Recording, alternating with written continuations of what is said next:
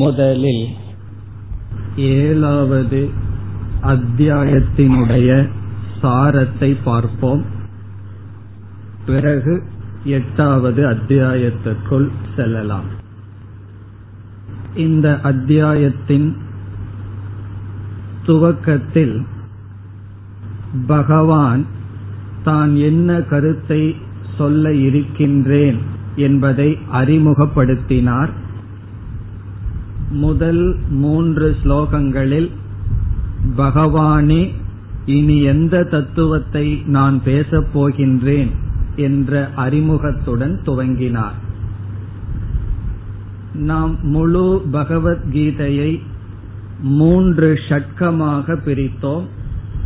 அதாவது முதல் 6 அத்தியாயம், இடையில் இருக்கின்ற 6 அத்தியாயங்கள், கடைசியில் இருக்கின்ற 6 அத்தியாயங்கள் என்று. அதில் முதல் 6 அத்தியாயங்களில் ஜீவனுடைய தத்துவத்தையும் கர்மயோகம் என்ற சாதனையை பற்றியும் தனிப்பட்ட முயற்சிக்கும் முக்கியத்துவம் கொடுத்து பகவான் பேசினார். பிறகு 7வது அத்தியாயத்திலிருந்து ஈஸ்வரனை பற்றிய அறிவும் பக்தி என்ற சாதனையும் சரணாகதி என்ற சாதனையும் வர இருக்கின்றது என்று பார்த்தோம். ஆகவே 7லிருந்து 12வது அத்தியாயம் வரை இறைவனை பற்றிய அறிவும் பக்தி என்ற சாதனையும் சரணடைதல் என்ற ஒரு பண்பும் வர இருக்கின்றது. இந்த 3 கருத்தும் இனிமேல் வர இருக்கின்றது என்பதை முதல் 3 ஸ்லோகங்களில் பகவான் கூறினார். இப்ப இந்த அத்தியாயத்தின் துவக்கத்திலேயே முதல் 3 ஸ்லோகத்தில் ஈஸ்வர ஞானத்தை நான் உனக்கு கொடுக்க போகிறேன், பக்தியை பற்றி விளக்க இருக்கின்றேன், பிறகு ஞானத்தினுடைய மகிமை சரணாகதி, இந்த கருத்துக்களெல்லாம் வர இருக்கின்றது என்ற அறிமுகத்துடன் இந்த 7வது அத்தியாயம் துவங்கியது. மையாசக்த மனாபார்த்த, என் மீது மனதை வைத்தவனாக, ஞானயோகத்தை செய்தவனாக, என்னை சரணடைந்தவனாக, என்னை பற்றி அதாவது ஈஸ்வரனை பற்றி முழுமையான அறிவை நீ அடைய வேண்டும், அதை கேட்பாயாக என்று துவங்கி, நான் ஞானம் விஞ்ஞானம் இந்த இரண்டையும் சொல்ல இருக்கின்றேன், ஞானம் விஞ்ஞானம் என்பதற்கெல்லாம் பொருள் பார்த்தோம், சகுண பிரம்ம தத்துவத்தையும் நிர்குண பிரம்ம தத்துவத்தையும் கூற இருக்கின்றேன், இவைகளையெல்லாம் எதற்கு நான் தெரிந்து கொள்ள வேண்டும் என்றால் இந்த ஞானத்தினால் நீ அறிவில் நிறைவை அடைவாய், எதை அறிந்து பிறகு அறிய வேண்டியது ஒன்றுமில்லையோ அந்த தத்துவத்தை நான் உனக்கு கூறுகின்றேன் என்று சொல்லி இந்த ஞானத்தினுடைய மகிமையை 3வது ஸ்லோகத்தில் சொன்னார்.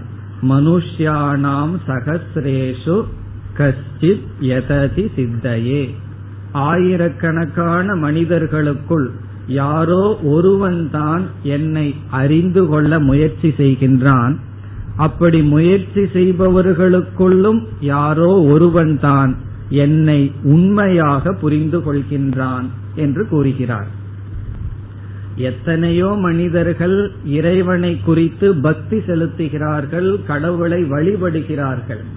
ஆனால் இங்கு பகவான் வழிபடுபவர்களுக்குள் என்னை யார் என்று புரிந்து கொள்பவர்கள் துர்லபம் என்று இந்த ஞானத்தினுடைய பெருமையை பகவான் கூறினார். எதற்கு பகவான் ஞானத்தின் பெருமையை கூற வேண்டும்? கவனமாக இந்த ஞானத்தை கேட்டு நீ புரிந்து கொள்ள வேண்டும், இப்படிப்பட்ட பெருமை வாய்ந்தது இந்த அறிவு என்று ஆரம்பத்தில் கூறினார். நமக்கு இந்த ஞானத்தில் ஸ்ரத்தை அதிகரிக்கும் பொருட்டு இவ்விதம் பகவான் கூறினார். இதை கேட்டு சிலர் யாரோ ஒருவர் தான் அடைய முடியும், பிறகு நான் ஏன், நம்மால் அடைய முடியாது என்று நாம் விலகிக் கொள்வதற்கல்ல, அதிக முயற்சி செய்வதற்கு இவ்விதம் பகவான் பேசினார். இது முதல் 3 ஸ்லோகம். இனி 4வது ஸ்லோகத்திலிருந்து 7வது ஸ்லோகம் வரை ஈஸ்வரனுடைய சொரூபத்தை பகவான் விளக்கினார். நாம் இறைவன் கடவுள் என்றெல்லாம் சொல்லி வழிபட்டு வருகின்றோம். அந்த இறைவனுடைய தன்மை என்ன, சொரூபம் என்ன என்று பகவான் இங்கு விளக்கினார்.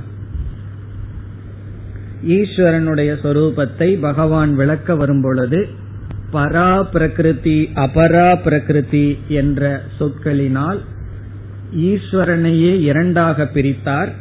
அதாவது தன்னுடைய கீழான சொரூபம் மேலான சொரூபம்.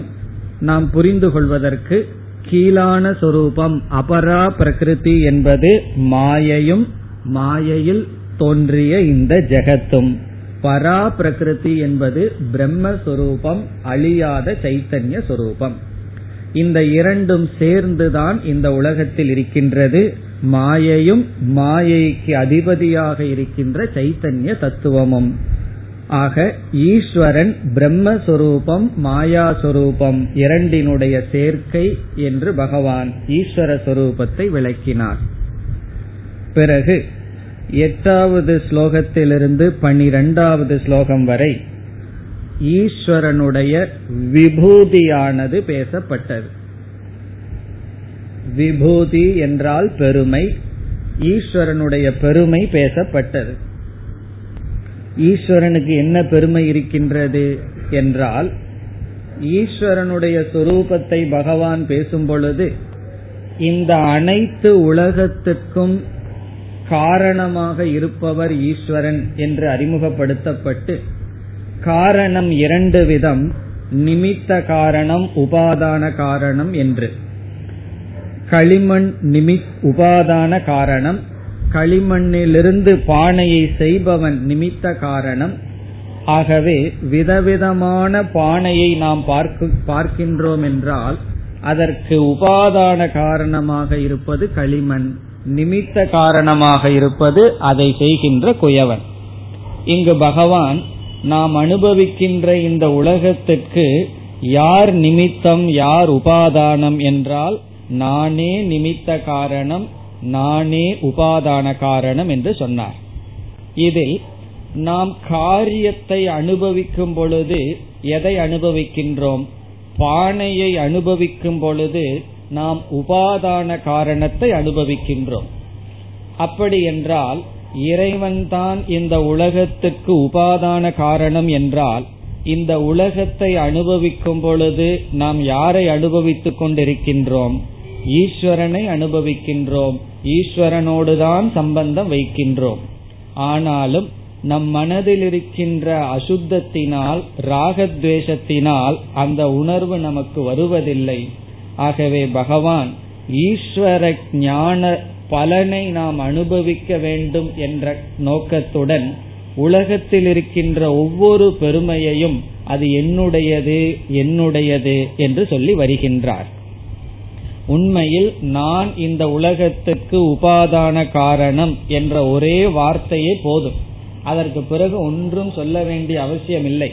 இருப்பினும் பகவான் உலகத்தில் இருக்கின்ற ஒவ்வொரு தத்துவத்தை சில உதாரணங்களை எடுத்துக்கொண்டு நான் அனைத்து சொரூபமாக இருக்கின்றேன் என்று சொல்லி வந்தார்.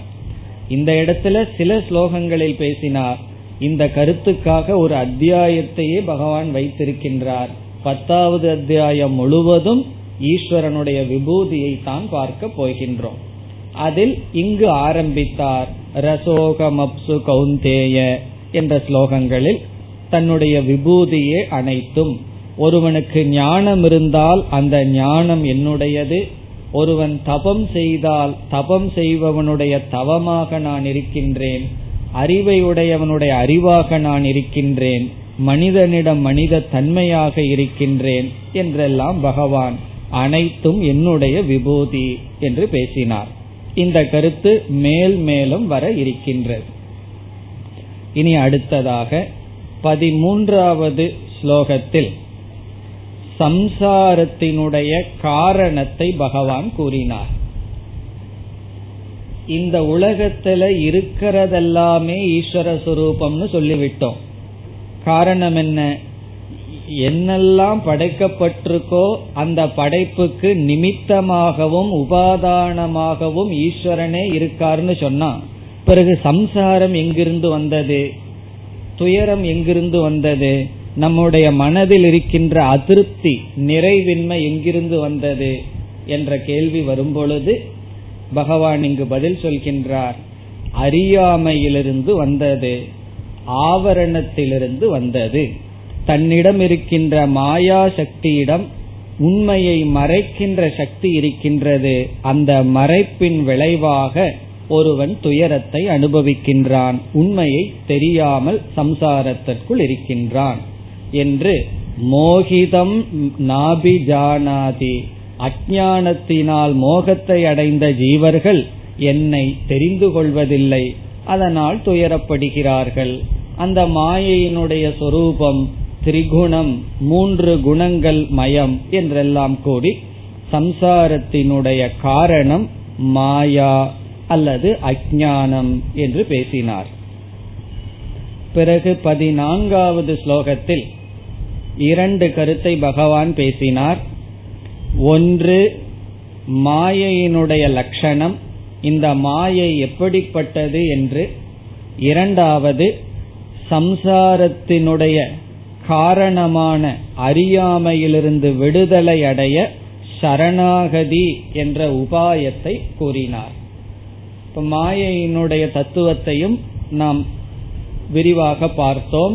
தெய்வீ கேஷா குணமயி மம மாயா துரத்யயா, அவ்வளவு சுலபமாக கடந்து செல்ல முடியாத மூன்று குண வடிவமான மாயை அது என்னை சார்ந்து இருக்கின்றது என்று சொல்லி, இப்ப மாயையினால் மாயையினுடைய வசத்தில் நாம் துயரப்படுகிறோம் என்றால் அந்த மாயையினுடைய பிடியிலிருந்து விடுதலை அடைய மாயாவியைத்தான் நாம் சரணடைய வேண்டும். அந்த மாயை யாரிடம், யாருடைய வசத்தில் அந்த மாயை இருக்கின்றதோ அவரிடம்தான் நாம் செல்ல வேண்டும். இப்போ ஒருவர் நமக்கு துயரத்தை கொடுத்து கொண்டிருந்தால், அவர் வேறு யாராவது இடம் அடிமையாளாக இருந்தால் நாம் என்ன செய்வோம்?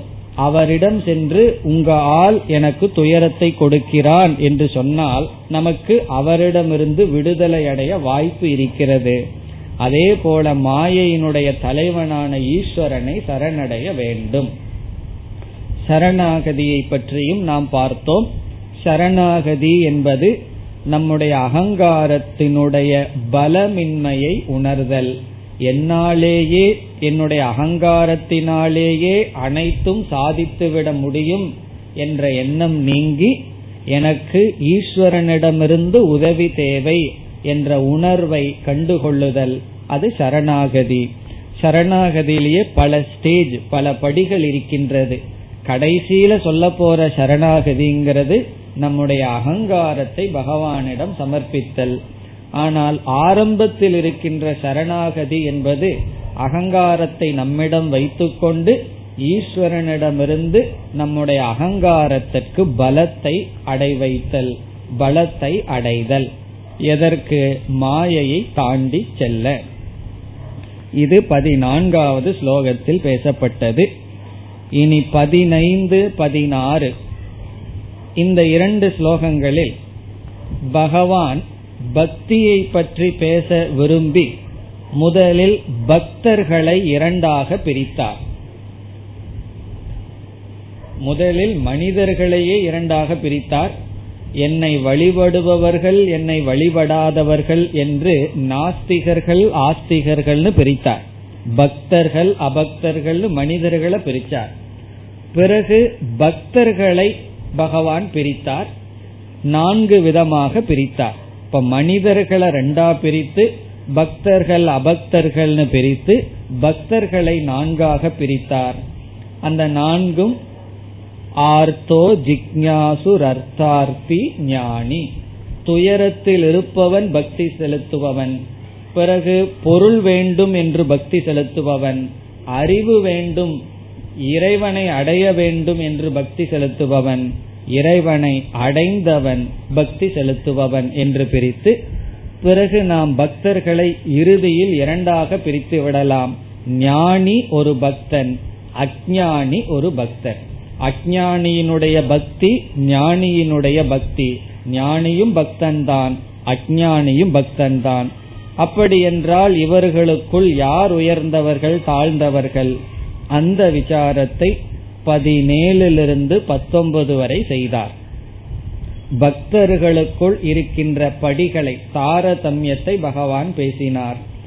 எல்லா பக்தர்களும் மேலானவர்கள்தான். காரணம், என்னிடம் நாடி வந்துள்ளார்கள், இதில் ஞானி உயர்ந்தவன் என்று கூறினார். அதற்கெல்லாம் நம்ம காரணம் பார்த்தோம். சாதனம், சாத்தியம், சாதகங்கிற வார்த்தைகளை எல்லாம் அறிமுகப்படுத்தி, சாதகன் சாதனைய பயன்படுத்தி சாத்தியத்தை அடைகின்றான். இதில் எதின் மீது நமக்கு அன்பு இருக்கும் என்றால், சாதனத்தின் மீது அதிக அன்பு இருக்காது. ஒரு சாதனம் சாத்தியத்தை அடையிற வரையும் தான். இந்த சகாமமா எதையாவது ஒன்றை அடையிறதுக்கு ஈஸ்வரனை ஒரு சாதனையா பயன்படுத்தினால், அப்போ ஈஸ்வரன் மீது வைக்கின்ற அன்பு பூர்ணமாக இருக்காது. ஆகவே ஞானி எதையும் அடைய விரும்பாமல், அல்லது அனைத்தினுடைய உண்மையான சொரூபத்தை அறிந்து ஈஸ்வரனை அடைந்த காரணத்தினால் அவனுடைய பக்தி தான் பூர்ணமானது என்று சொன்னார். இது பக்தர்களுக்குள் செய்த விசாரம். இனி அடுத்ததாக 20 to 23 ஸ்லோகம் வரை சகாம பக்தர்கள் செய்கின்ற பூஜா நியமங்களை பற்றி பேசினார். அதாவது விதவிதமான ஆசைகளினால் தூண்டப்பட்டு அவரவர்கள் நியமத்தை எடுத்துக்கொண்டு அவரவர்களுடைய குணத்தின் அடிப்படையில் பூஜையை மேற்கொள்கிறார்கள். பிறகு அவரவர்களுடைய ஸ்ரத்தையை நானே பலப்படுத்தி நானே அதை அவர்களுக்கு தருகின்றேன்.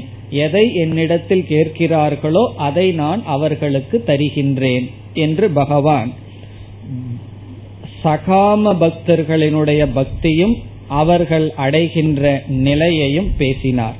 பேசி கடைசியில் என்ன சொன்னார்? அவர்கள் அடைகின்ற பலன் அந்தவத்து பலம் தேசாம், இவைகளெல்லாம் அழிவுக்கு உட்பட்டது. தேவதைகளை வழிபடுபவர்கள் தேவதைகளை அடைகிறார்கள், என்னை வழிபடுபவர்கள் என்னை அடைகிறார்கள் என்று முடித்தார். பிறகு 24 to 26 ஸ்லோகம் வரை பரா பிரகிருத்தியினுடைய சொரூபத்தை விளக்கினார். அல்லது ஈஸ்வரனிடம் இருக்கின்ற பிரம்மஸ்வரூபமானது விளக்கப்பட்டது. அவ்யக்தம் வியக்திமாபன்னம் என்ற ஸ்லோகங்களில் அந்த சொரூபமானது இந்திரியங்களினால் பார்க்க முடியாது, பிறகு அழியாதது என்ற சொற்களினால் பரா பிரகிருதி அல்லது பிரம்மஸ்வரூபத்தினுடைய தன்மை விளக்கப்பட்டது. பிறகு இறுதியாக 27, 28 இந்த 2 ஸ்லோகங்களில் ஒரு பக்தன் அல்லது ஒரு மனிதன் எப்படி படிப்படியாக மோட்சத்துக்கு வருகின்றான், எப்பொழுது சம்சாரத்தில் வீழ்ந்தான் என்ற கேள்வி வரும்பொழுது, பிறக்கும் பொழுதே சம்சாரியாக பிறந்துள்ளான், ஒவ்வொருவரும் பிறப்பெடுக்கும் பொழுதே ராகத்வேஷத்துடன் தான் பிறந்துள்ளார்கள், பிறகு படிப்படியான சாதனையில் மோட்சத்தை அடைகிறார்கள் என்று படிப்படியான சாதனையையும் பகவான் பேசினார். பேசியதற்கு பிறகு கடைசியில் என்ன செய்தார்? 29, 30 இந்த 2 ஸ்லோகங்களில் இவ்விதம் சம்சாரியாகவே பிறந்த ஜீவன் படிப்படியான சாதனையில் மோட்சத்தை அடைந்தவன் இந்த விதமான ஞானத்தை உடையவனாக இருக்கின்றான் என்று 7 சொற்களை அறிமுகப்படுத்தினார். இந்த தத்துவத்தை அறிந்தவனாக இருக்கின்றான் யார்? ஞானத்தை அடைந்தவன் அல்லது மோட்சத்தை அடைந்தவன். பிரம்மத்தை அறிந்துள்ளான், அத்தியாத்மத்தை அறிந்துள்ளான் என்றெல்லாம் 7 சொற்கள் அறிமுகப்படுத்தப்பட்டு இந்த தத்துவத்தை எல்லாம் ஞானி முழுமையாக தெரிந்துள்ளான் என்று இந்த அத்தியாயத்தை முடித்தார். இப்ப 7th அத்தியாயத்தினுடைய முடிவில் ஞானி சொல்லப்பட்ட 7 தத்துவங்களை அறிந்தவன் என்று சொல்லி முடித்தார். உடனே அர்ஜுனனுக்கு சந்தேகம் வந்தது, அந்த 7 சொற்களினுடைய விளக்கம் என்ன? அது 8வது அத்தியாயத்திலிருந்து ஆரம்பம் ஆகின்றது. இனி நாம் 8வது அத்தியாயத்திற்குள் செல்லலாம். இந்த அத்தியாயமானது அர்ஜுனனுடைய கேள்வியுடன் துவங்குகின்றது. முதல் 2 ஸ்லோகங்களில் அர்ஜுனன் 7வது அத்தியாயத்தில் கடைசியில் பகவான் பயன்படுத்திய 7 சொற்களை கூறி அதனுடைய பொருளை கேட்கின்றான். எந்த ஆர்டர்ல பகவான் சொன்னாரோ அதே ஆர்டர்ல அர்ஜுனனும் சொற்களை, பகவான் பயன்படுத்திய சொற்களையே பயன்படுத்தி அவைகள் என்ன, அவைகளினுடைய தத்துவம் என்ன என்று கேட்கின்றான். பிறகு பகவானும் இந்த 7 சொற்களுக்கான விளக்கத்தையும் கொடுக்கின்றார். அவ்விதம் இந்த அத்தியாயம் ஆரம்பிக்கின்றது. இந்த அத்தியாயத்திற்குள் செல்வதற்கு முன் இதில் என்ன இருக்கின்றது என்று பார்த்துவிட்டு செல்லலாம்.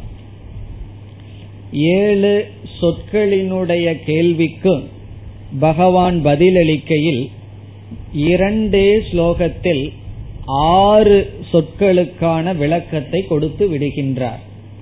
எல்லாம் பகவான் ஒன் வேர்டு ஆன்சர் பண்ணிடுறார். இந்த ஸ்கூல்ல எல்லாம் கேட்பார்கள் அல்லவா, ஒன் வேர்டு ஆன்சர் பண்ணு, ஒரே சொல்லுல அர்த்தம் சொல்லு அல்லது விளக்கம் சொல் என்று. அதுபோல் பகவான் செய்து விடுகின்றார். இப்ப 2 ஸ்லோகத்துல அர்ஜுனன் 7 விதமான சொற்களுக்கு பொருள் கேட்கின்றான் அல்லது தத்துவத்திற்கு பொருள் கேட்கின்றான்.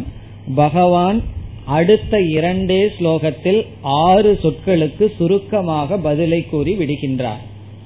பிறகு 7வது தத்துவத்திற்கு சற்று அதிகமாக விளக்கத்தை கொடுக்கின்றார்.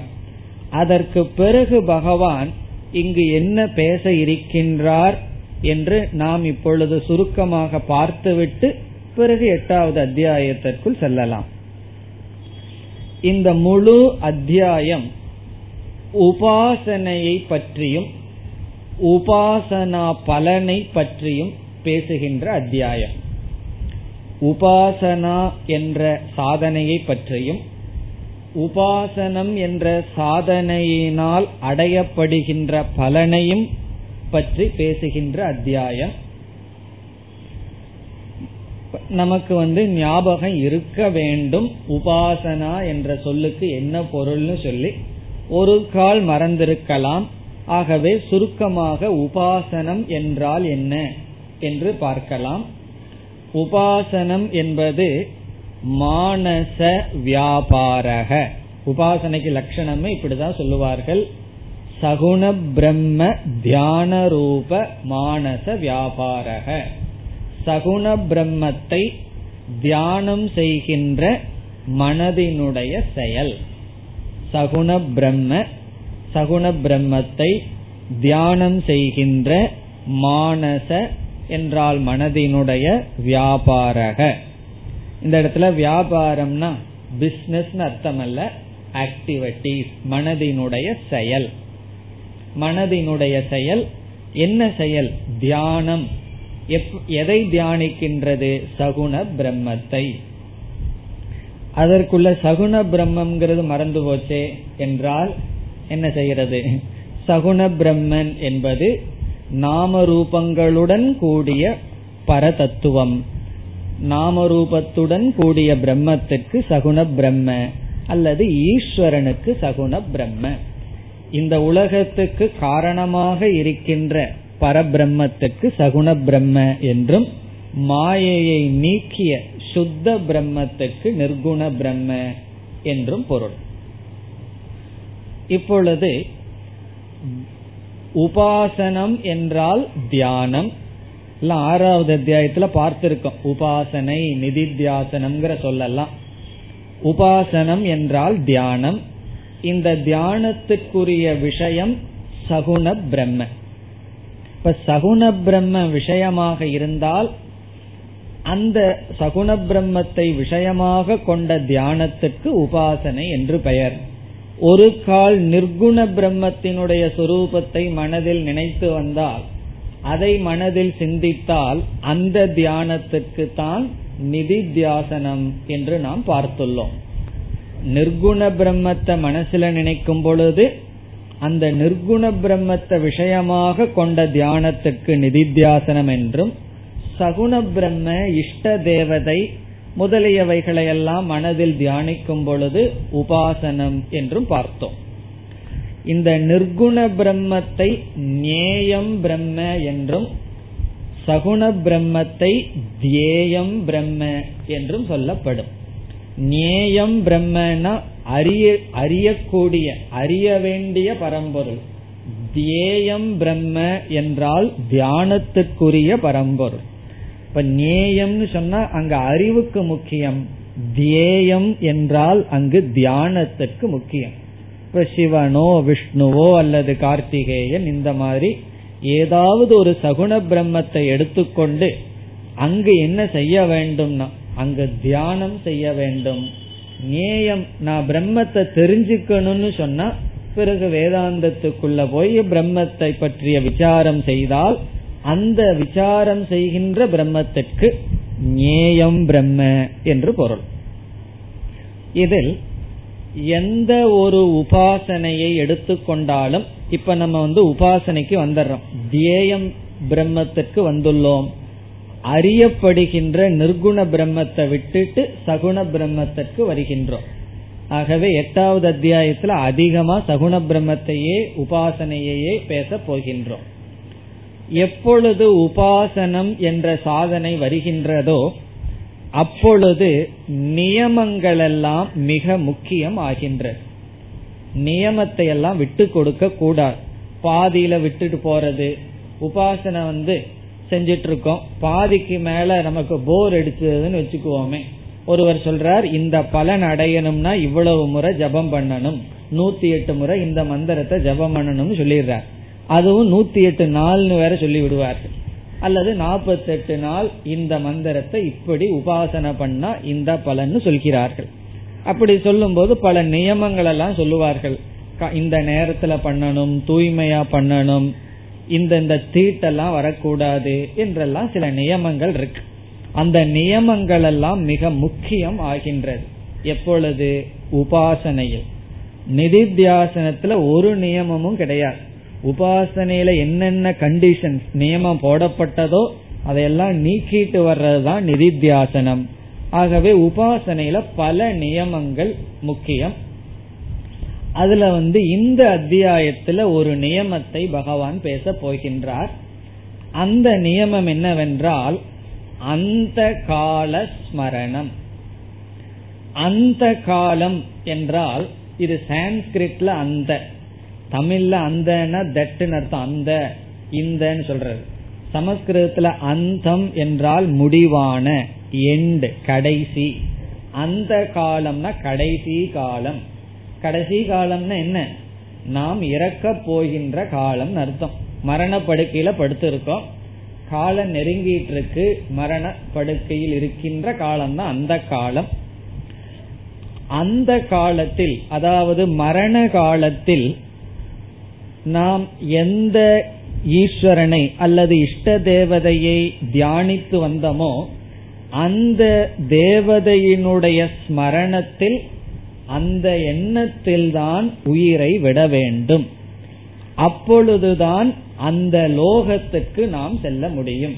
இப்ப மேல் லோகத்துக்கு நாம் செல்லணும்னு சொன்னா உபாசனையினுடைய ஒரு பலனான பிரம்மலோகத்துக்கு போகணும்னு சொன்னா அதுல ஒரு நியமம் என்ன? அந்த கால ஸ்மரணம். கடைசி காலத்துல பிரம்மத்தை நினைச்சிட்டு சாகணும், வேற எதையாவது நினைச்சிட்டு இறக்க கூடாது. அப்படி எதை நினைச்சிட்டு இருந்தா என்னங்கறதையெல்லாம் பகவான் பேச போகின்றார். இதில் உபாசனையினுடைய சொரூபத்தை சுருக்கமா பார்த்தோம். சகுண பிரம்மத்தை தியானித்தல், சில நியமங்கள் எல்லாம் இருக்கு. இப்பொழுது இந்த உபாசனையினுடைய பலனை பார்க்கலாம். உபாசனையினால என்னென்ன பலன் நம்மால் அடையப்படும்? அந்த பலன்களை எல்லாம் நாம் 4 பிரிக்கலாம். 4 விதமான பிரயோஜனத்தை உபாசனையினால அடையலாம். அதாவது சகுண பிரம்மத்தை தியானிப்பதனால் 4 விதமான பலன். இருந்து கொண்டு உபாசகனாக இருந்தால் அவனுக்கு என்ன பலன் கிடைக்கும்? அவனுக்கு இந்த உலகத்துல எந்த ராஜ்யத்தையோ பொருளையோ சுகத்தையோ அனுபவிக்கிறதுக்காக தியானம் செய்யவில்லை, பூஜை செய்யவில்லை. பிறகு என்னன்னா, எனக்கு உண்மையை அடையணும் என்று நிஷ்காமமாக உபாசனை செய்தால் அது முதல் உபாசனை. அவனுக்கு கிடைக்கின்ற பலன் அதிகாரித்துவம்.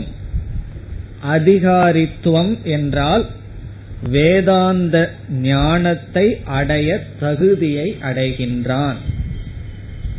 அதிகாரித்துவம் தான் பலன்.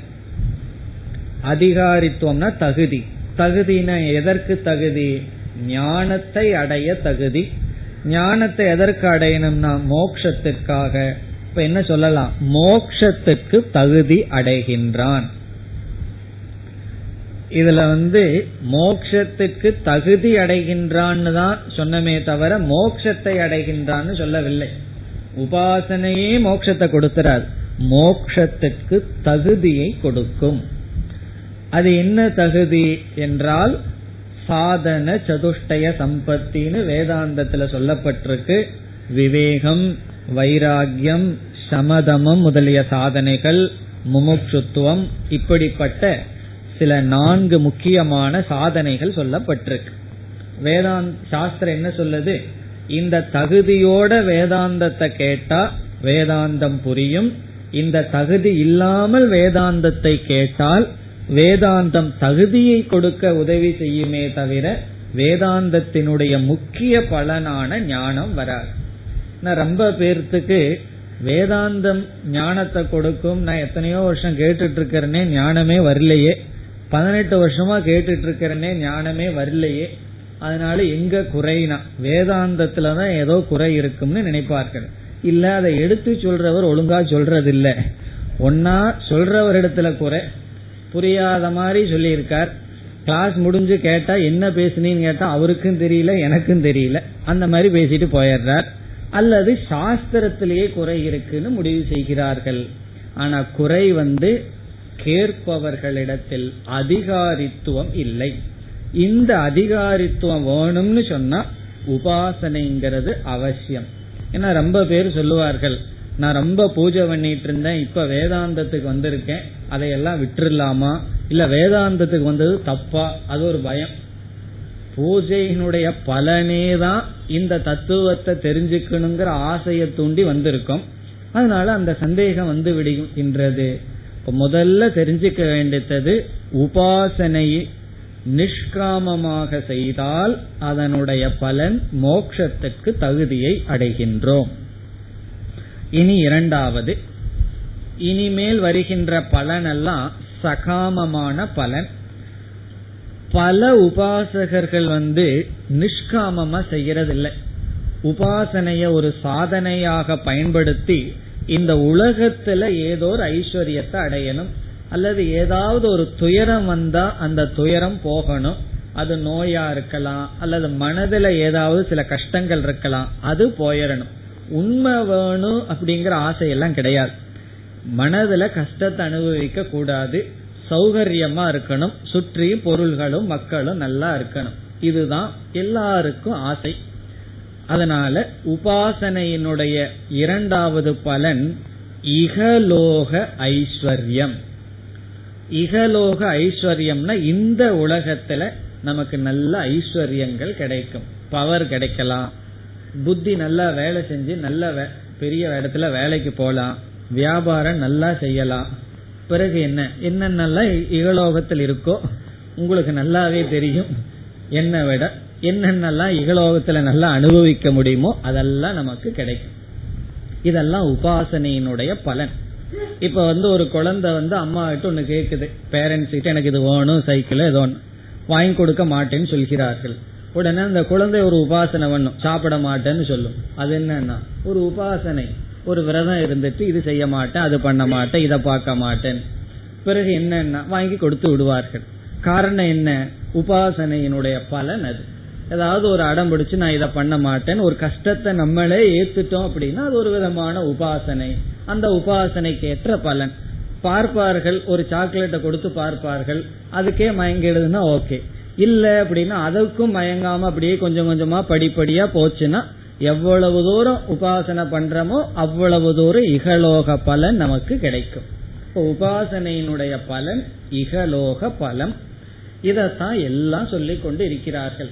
எங்கெல்லாம் தியான பயிற்சி சொல்லிக் கொடுக்கிறார்களோ அங்க முதல்ல முன்னாடி எதை வைப்பார்கள், நீ தியானம் பண்ணனா ஆபீஸ்ல உனக்கு ப்ரமோஷன் கிடைக்கும், கோபம் குறையும், பிறகு என்னென்னலாம் பிபி குறையும், அது உனக்கு ஏற்கனவே ரொம்ப இருக்கு அதெல்லாம் குறையும், டென்ஷன் குறையும், இதனால என்னன்னா உனக்கு ரொம்ப சௌரியமா இருக்கும். இதத்தான் சொல்கிறார்கள். இதெல்லாம் தவறில்லை. என்ன இதெல்லாம் குறையிறதுக்கு வேற எங்கேயோ போகாம அட்லீஸ்ட் உபாசனைக்கு வருகிறார்களே, அந்த அளவுக்கு நல்லதுதான்.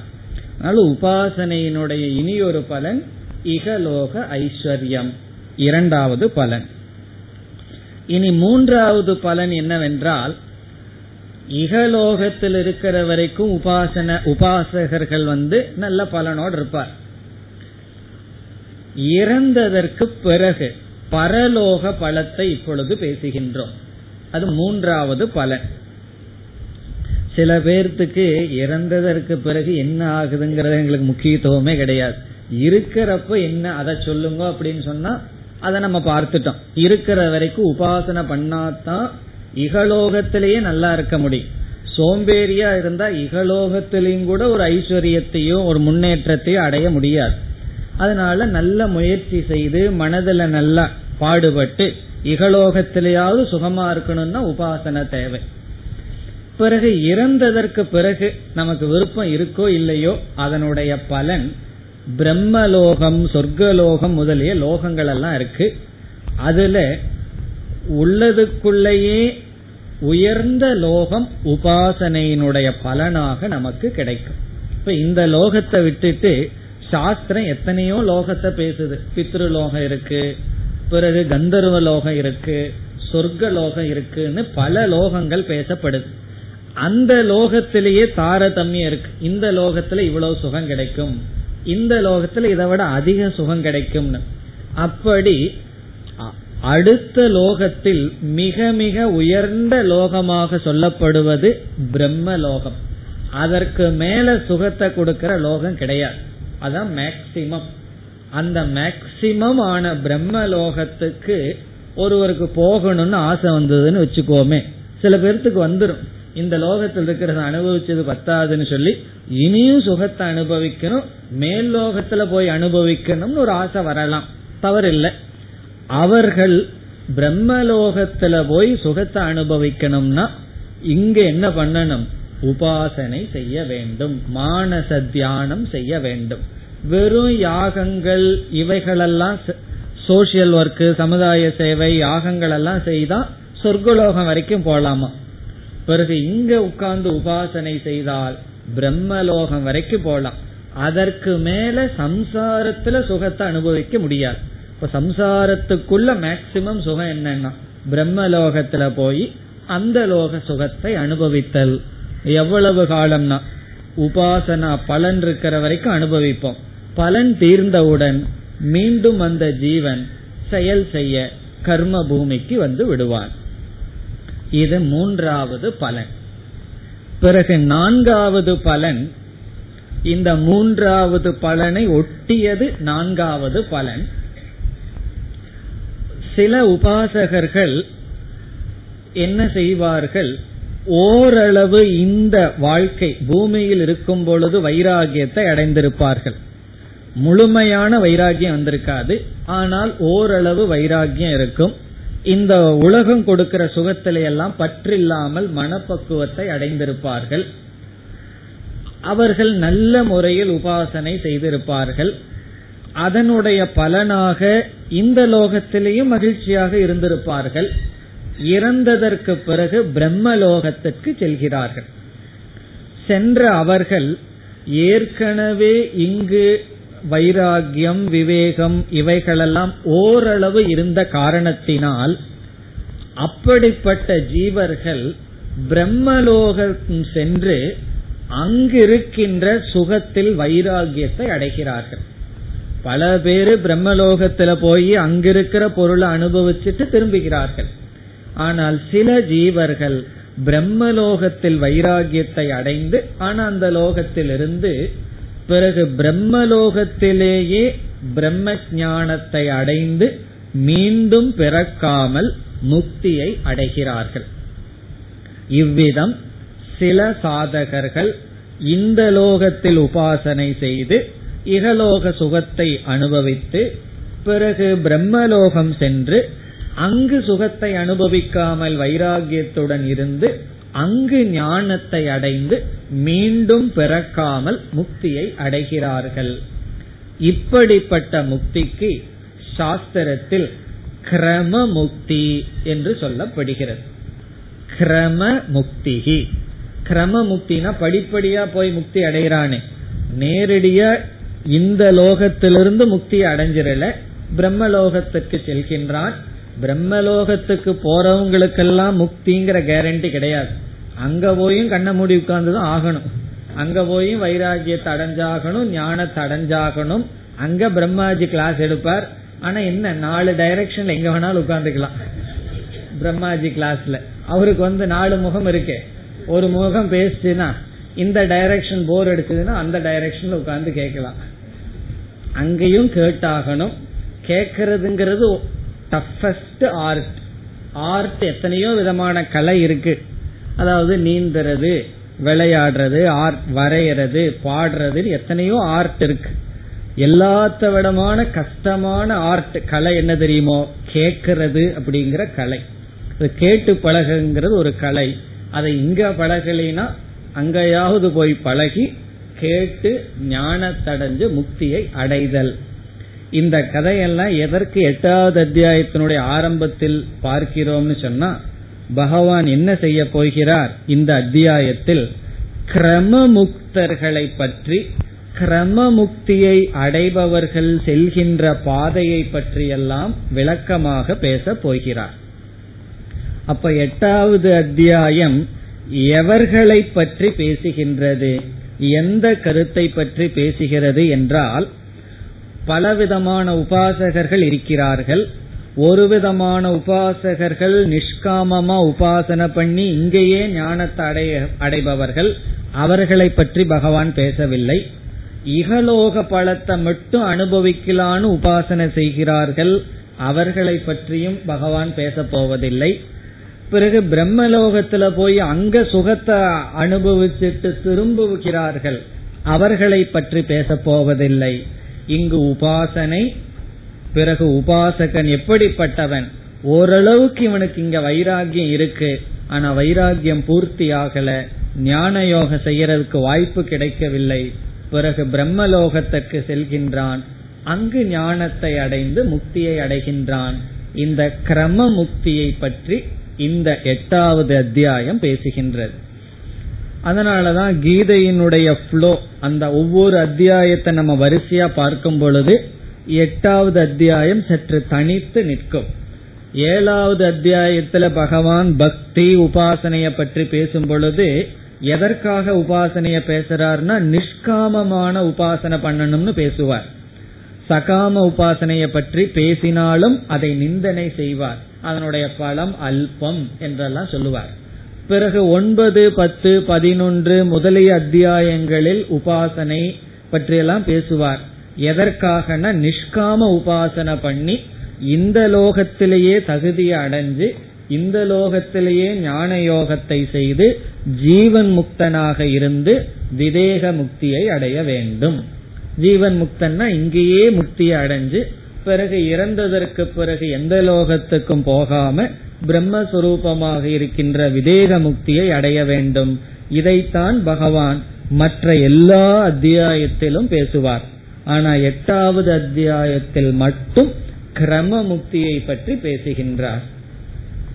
அதனால என்னன்னா, நான் 8வது அத்தியாயத்தை ஃபாலோ பண்ணிக்கிறேன்னு சொல்லக்கூடாது. எனக்கெல்லாம் ஜீவன் முக்திக்கு வழி இல்லை, அட்லீஸ்ட் கிரம முக்தியாவது கிடைக்கட்டுமே அப்படிங்கறதுக்காக அல்ல, ஒரு இன்ஃபர்மேஷனா சொல்றார்.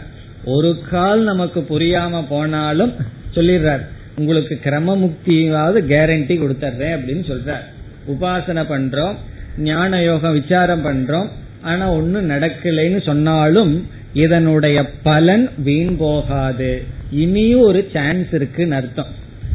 எதுக்குல நான் கிரிக்கெட்ல சொல்லல, கிரிக்கெட்ல சான்ஸ் எல்லாம் போச்சு. ஏன்னா இந்த குழந்தைய நம்ம ஒன்னும் இதெல்லாம் கேட்க கூடாதுன்னு இருந்தாலும் விஷயத்த சொல்லிட்டு போயிருக்கிறாரு. இதெல்லாம் இப்ப நடந்துட்டு இருக்கு, தெரிஞ்சு வச்சுக்கோ. அது அவர்களுடைய உபாசனை. என்ன உபாசனை, என்ன கிளியரா எத்தனை வருஷத்துல யார் யாரு என்னென்ன செய்தார்கள் டேட்டா எல்லாம் சொல்கிறார்கள். அவர்களுடைய வயதுல அது இருக்கத்தான் வேணும். நம்ம அதுக்கு போகாட்டியும் அவர்களுக்கு அது இருக்கட்டும். அது ஒரு விதமான உபாசனை தான், மன ஒருமுகப்பாடு தான். இப்ப இங்க என்ன பார்க்கிறோம், ஞான யோகத்துக்கு அதுல வெற்றி அடையவில்லை என்றாலும் கிரமமுக்திக்கு ஒரு ஜீவனுக்கு வாய்ப்பு இருக்குன்னு பகவான் இங்கு சொல்ல வருகிறாரே தவிர கிரமமுக்திக்கு முயற்சி செய்ய வேண்டும்னு சொல்வதில்லை. கிரமமுக்திங்கிறது ஒன்றிலிருந்து தோல்வி அடைந்தவர்களுக்கு கிடைக்கின்ற பலன். யாராவது தோல்விக்கு முயற்சி செய்வார்களா? யாரும் தோல்விக்கு முயற்சி செய்வதில்லை. அப்படி கிரமமுக்திங்கிறது ஜீவன் முக்தி அடைய முடியாதவர்கள் தோல்வி அடைந்தால் அவர்களுக்கு ரெண்டு கதி இருக்கு. ஒன்னு கிரமமுக்தி அடையலாம், அல்லது யோக பிரஷ்டனாக ஆகலாம். இந்த வார்த்தை ஞாபகம் இருக்கோ, யோக பிரஷ்டன்னு 6வது அத்தியாயத்துல பார்த்தோம். இந்த ஞான யோகத்திலேயே அதிகமா முயற்சி செய்திருந்தான்னா அவனுக்கு அடுத்த ஜென்மமே பிரம்மலோகம் எல்லாம் வேண்டான்னு சொல்லி இதே லோகத்துல மனிதனா பிறந்து மீண்டும் சாதனைய தொடர்ந்து முக்தியை அடைந்து விடுவான். அல்லது கிரம முக்தின்னு சொன்னா பிரம்மலோகத்துக்கு போவான், அங்கு இருந்து காலம் அதிகமாக இருக்க வேண்டும், அங்கிருந்து முக்தியை அடைகின்றான். ஆகவே 8வது அத்தியாயத்துல பகவான் என்ன செய்கின்றார் என்றால், சாதாரணமா ஒரு ஜீவன் நிஷ்காமமான தியானத்தை செய்து மன தூய்மையை அடைந்து தகுதியை அடைந்து விசாரம் செய்து பிறகு மனனம் செய்து நிதித்தியாசனம் செய்து மோட்சத்தை அடையணும். ஒரு கால் இதுல ஏதாவது தடை இருந்தாலும் அவனுக்கு கிரம முக்திக்கு வாய்ப்பு இருக்கின்றது, அல்லது யோக பிரஷ்டனாக இருந்து மீண்டும் முக்திக்கு வாய்ப்பு இருக்கின்றது என்று நாம் செய்கின்ற எந்த சாதனையும் வீண் போவதில்லை என்பதற்காக பேசுகின்றார். ஆகவே இதில் அந்த உபாசகன் எப்படிப்பட்ட மார்க்கம், எதன் வழியாக சென்று பிரம்மலோகத்தை அடைகின்றான், அவன் கடைசியில் கடைபிடிக்க வேண்டிய அந்த கால ஸ்மரணம், இதை பற்றியெல்லாம் பகவான் பேச இருக்கிறார். இதுதான் 8வது அத்தியாயத்தினுடைய மேலோட்டமான கருத்து. இனி நாம் அத்தியாயத்திற்குள் செல்லலாம். முதல் 2 ஸ்லோகம் அர்ஜுனனுடைய கேள்வி. அர்ஜுன உவாச்ச கிம் தத் ப்ரஹ்ம கிம் அத்யாத்மம்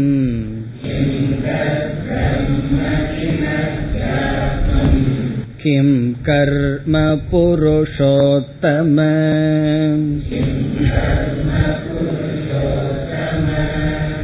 அதிபோதம் ச கிம் ப்ரோக்தம்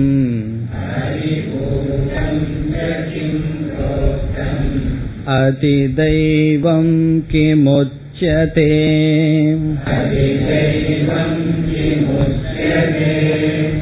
அதியக்ஞ கதம் கோத்ர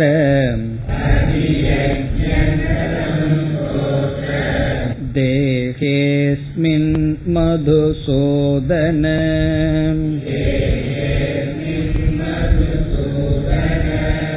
பிரயாண காலே ச கதம்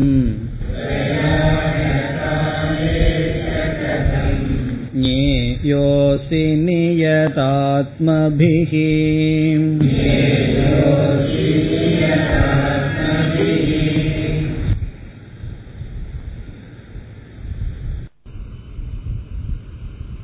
ஏழாவது அத்தியாயத்தின் கடைசியில் 7 சொற்கள் அல்லது 7 தத்துவங்களை ஞானி அறிவான் என்று பகவான் கூறினார். அந்த 7 சொற்களையும் ஒவ்வொன்றாக அர்ஜுனன் என்ன என்று கேட்கின்றான். இப்பொழுது ஸ்லோகத்திற்குள் செல்லலாம். கிம் தத் பிரம்ம, பகவான் முதலில் சொன்னது அந்த 7 சொற்களில் பிரம்ம என்ற சொல். பிரம்மத்தை ஞானிகள் அறிவார்கள். உடனே அர்ஜுனன் கேட்கின்றான், தது பிரம்ம கிம், அந்த பிரம்ம என்றால் என்ன? கிம் தத் பிரம்ம, கிம் என்றால் என்ன, தது என்றால் அந்த பிரம்ம. பிரம்ம என்ற வார்த்தையை பயன்படுத்தினீர்கள், அந்த பிரம்ம என்பது என்ன? பிறகு அடுத்தது கிம் அத்யாத்மம், இரண்டாவது வார்த்தை பகவான் பயன்படுத்தியது அத்யாத்மம். முதல் சொல் பிரம்ம, இரண்டாவது சொல் அத்யாத்மம். அர்ஜுனன் கேட்கின்றான், கிம் அத்யாத்மம், அத்யாத்மம் என்றால் என்ன? மூன்றாவது சொல் கிம் கர்ம, கர்மத்தை அறிவார்கள் என்று பகவான் சொன்னார். அந்த கர்ம என்றால் என்ன? இப்ப முதல் சொல் பிரம்ம, இரண்டாவது சொல் அத்தியாத்மம், மூன்றாவது சொல் கர்ம. புருஷோத்தம, பகவானை அழைக்கின்றான், ஹே புருஷோத்தம, ஹே இறைவா. பிறகு நான்காவது சொல் இரண்டாவது வரியில் அதிபூதம் ச கிம் புரோக்தம், நான்காவது அதிபூதம். கிம் புரோக்தம்னா அதிபூதம் என்ற சொல்லில் நீங்கள் எதை சொல்கிறீர்கள்? புரோக்தம்னா உங்களால் சொல்லப்பட்டது. அதிபூதம் என்ற சொல்லால் கிம் புரோக்தம், எது பேசப்பட்டது? அதனுடைய பொருள் என்ன? அதிபூதம் என்றால் என்ன? ஐந்தாவது சொல் அதிதெய்வம் கிம் உச்யதே, உச்யதே என்றால் சொல்லப்படுகிறது. அதிதெய்வம் என்று என்ன சொல்லப்படுகின்றது? கிம் உச்யதே, அதிதெய்வம் கிம். இப்ப இதுல அர்ஜுனன் 5 சொற்களை சொல்லிவிட்டான். பிரம்ம, அத்தியாத்மம், கர்ம, அதிபூதம், அதிதெய்வம். பிறகு அடுத்த ஸ்லோகத்தில் அதியக்ஞக கதம் கக அத்ர தேகேஸ்மின் மதுசூதன. அடுத்த சொல் அதியக்ஞக, ஆறாவது சொல் அதியக்ஞக. இங்கு அஸ்மின் தேகே, அஸ்மின் தேகே என்றால் இந்த சரீரத்தில், அத்ர இந்த சரீரத்தில், அத்ரன இந்த, அஸ்மின் தேகே இந்த உடலில், கக யார், அதியக்ஞனாக இருக்கிறார்கள். கதம் எப்படி இருக்கின்றார்? அதியக்ஞக கக, அதியக்ஞம் என்றால் என்ன? இங்கேயும் அதே வார்த்தையை கிம் அப்படின்னு போட்டுக்கணும். அதியக்ஞம் என்றால் என்ன? அதியக்ஞம் என்றால் என்னங்கிறதா இங்க கேள்வி. இதனுடைய பதிலையெல்லாம் பார்க்கும் பொழுது நமக்கு நன்கு புரியும். இப்ப மதுசூதன, பகவானை அழைக்கின்றான், ஹே மதுசூதன, ஹே கிருஷ்ணா, இந்த உடலில் யார் அதியக்ஞனாக இருப்பது, எப்படி இருக்கின்றார் என்பது கேள்வி. கதம் அதியக்ஞக அஸ்மின் தேகே வர்த்ததே, இந்த உடல்ல அதியக்ஞனா யார் இருக்கிறது? அல்லது இந்த உடல் இல்ல, அதியக்ஞனா இந்த உடலுக்குள் அல்லது இங்கு யார் இருப்பது? கக அத்ர தேகே, இந்த உடல்ல யார் அதியக்ஞமாக இருப்பது? பிறகு கடைசி கேள்வி, 7வது கேள்வி, பிரயாண காலே. பிரயாண காலம்னா மரண காலம். பிரயாணம்ங்கிற வார்த்தை நமக்கு தெரியும். பிரயாணம்னா பயணம் அர்த்தம். பிரயாண காலம்னு சொன்னா பயணம் செய்கின்ற காலம். இங்க பயணம் சொன்னா நம்முடைய கடைசி பயணம், எல்லாத்தையும் பேக் பண்ணிட்டு போற கடைசி பயணம். ஒவ்வொரு பயணத்திலையும் எதையாவது பேக் பண்ணிட்டு வருவோம் போவோம். கடைசி பயணத்துல நம்மளுடைய எல்லா இந்திரியங்கள் மனசையெல்லாம் பேக் பண்ணிட்டு இந்த உடலை விட்டுட்டு போற நாள், அது பிரயாண காலே, மரண காலத்தில். கதம் ஞேயக அசி,